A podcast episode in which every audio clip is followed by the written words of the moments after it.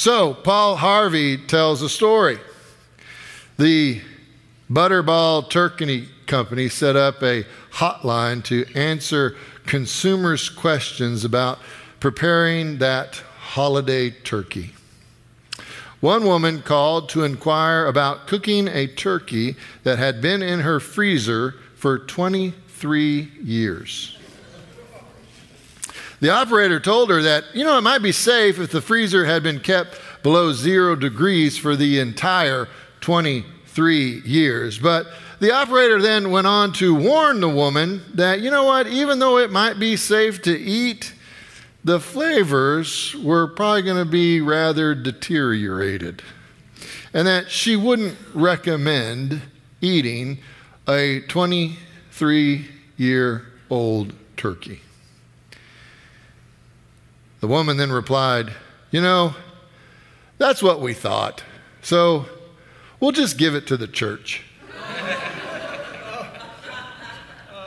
now, why does that strike us as humorous? Why do we think that's funny? I mean, the understanding here, right? She's not just given to the church. She's doing what? She's given to God. So why are you going to give God your leftovers? Why are you going to give God stuff that's not worth giving to anybody? Stuff that ought to get thrown away. Because the understanding here is what you give is consecrated. What you give is holy. What you give has a purpose to it. And what she was offering to God through the church, nobody wanted to eat it. I mean, it wasn't going to taste good, it wasn't going to smell good. And you know, offerings to God, that which is consecrated, they ought to taste good and they ought to smell good. Now, do I have any, I don't know, experts in the book of Leviticus here with us today? Right? I got one over here maybe. Well, that's one more than I, because I, I am not, okay? I get the Leviticus, like, there are times when I go, you know, I'm going to read the Bible from start to finish, and man, I do great in Genesis. Exodus, doing pretty good towards the end. It gets a little bit laborious, but I get into Leviticus, and oh my goodness, it just gets, it's a slog, y'all. It's tough, right? Man. And uh, part of it is, it, it, I, I don't know, I think it's written by a bunch of lawyers. But I, am going to say, I did something for you. I'm going to give you a gift on this day, okay? Because I don't know if you've actually really researched all the different offerings that we have that come to us from our Hebrew roots, okay, that we find here in Hebrew scripture. But uh, there are quite a few, and I did the legwork for you, and so I'm going to share just a few of them. I'm going to share all of them, so you're welcome, but I'm going to share some of them, okay? So Leviticus 1 9. It talks about what? This thing called a burnt offering. That was to be an offering to God, and when it was properly prepared, the burnt offering was supposed to be a pleasing aroma to the Lord. Then in Leviticus 2 2, it describes this a grain offering. And it was supposed to be properly prepared, and that when it was burned, it was supposed to have a pleasing aroma to the Lord. Leviticus 3:5 tells us about this thing called a fellowship offering. And when properly prepared, the fellowship offering would offer an appeasing, a, a pleasing aroma to the Lord. Leviticus 4:31 introduces us to this thing called a sin offering. And when properly done, right? Properly burned, a pleasing aroma to the Lord. Wait, there's a little more. Exodus 29 18 tells us that sacrifices were to be consecrated for the priest for them to serve. And you know what? You got this, I think.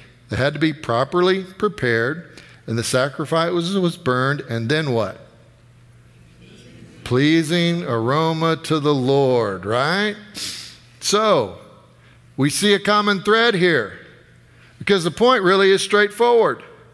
That which is given to God should be pleasing, it should be a sacrifice. And it should taste good, it should look good, and it should smell good. So, what can we do to make an offering to God to make it smell good?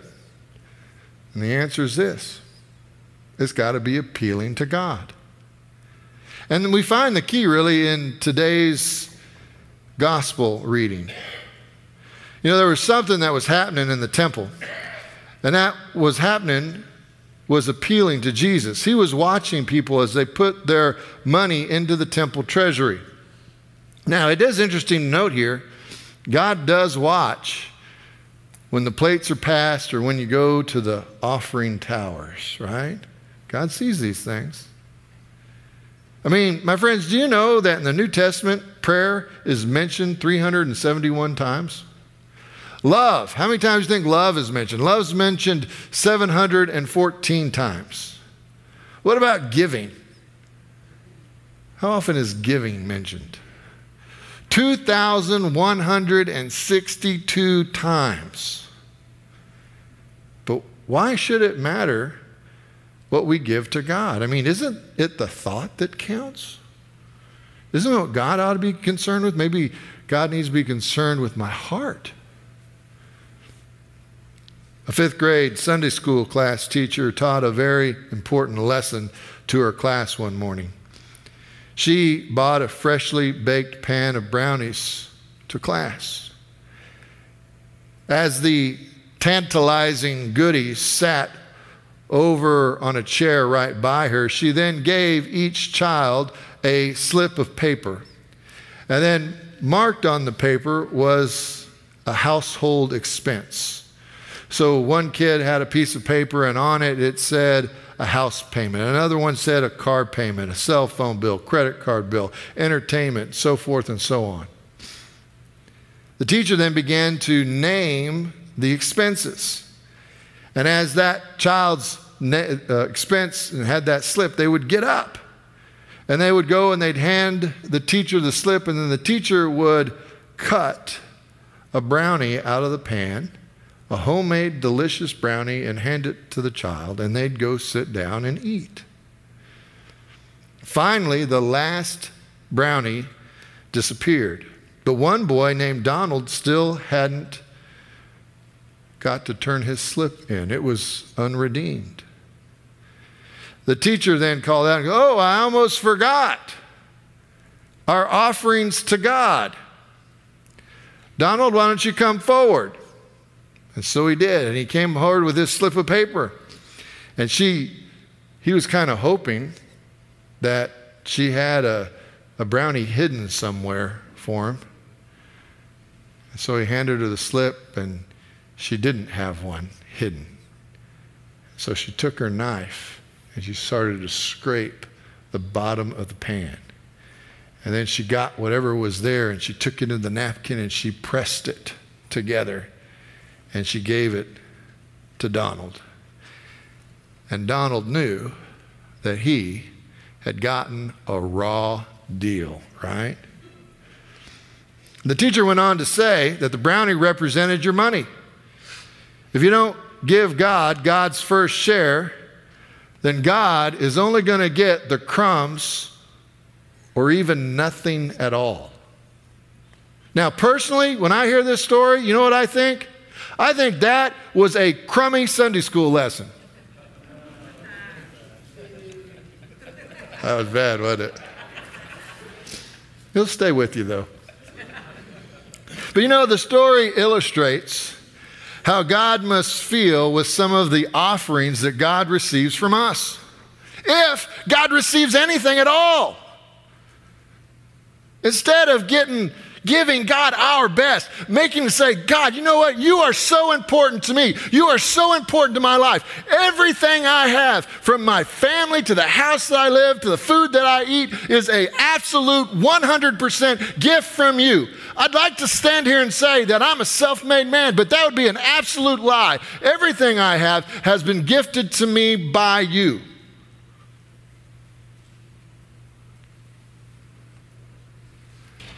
And yet, I'm going to give you crumbs. I'm going to give you whatever's left over. But you know what? God doesn't say to us, You're giving me leftovers, but I still love you, and I'm going to still pour grace and love into your life. I'm going to do it until you come to the realization that I'm a good God, a loving God. And at some point, somehow, some way, transformation is going to take place in your heart and in your mind. You know, there's a story that's also told about crusaders. There were these knights who signed up to go into the crusade. And uh, a lot of them had never been Christian. And so the Pope would take them down to a river, and they would all step into the river, and he would baptize them at once, right? And the understanding here now is they could go fight the holy war. They could go recapture the land of Jesus. They could do it in the name of Christ. And they had a get out of free hell card, is how they had figured this was going. But you know what the other thing they did? When they got down to the river, they pulled their sword out of the water so that they were baptized, but this instrument of violence was not. It was not consecrated to God. My friends, I think that's exactly what we do with our wallets. We get down in the river, we're, we're baptized in the love and in the faith and in the grace of Jesus Christ, and we go, okay, everything but this.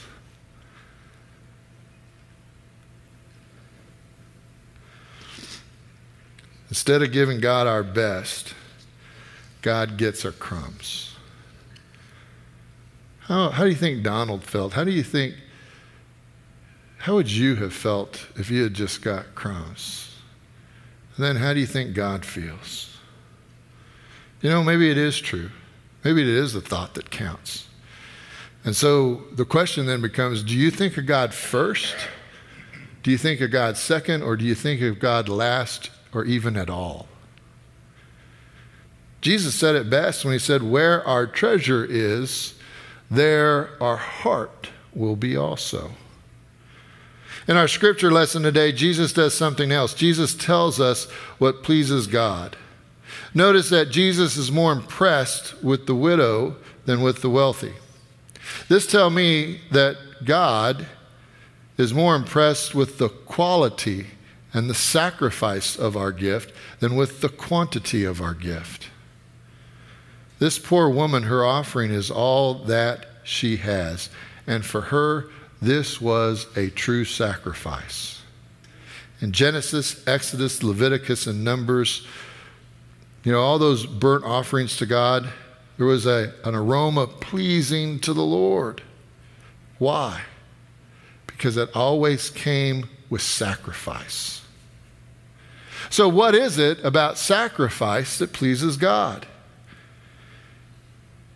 You know, God knows that I personally will sacrifice for that which is most important to me. So, is God most important to me? If something's not important, guess what? I'm not going to sacrifice. But if it is important, I will make it a priority.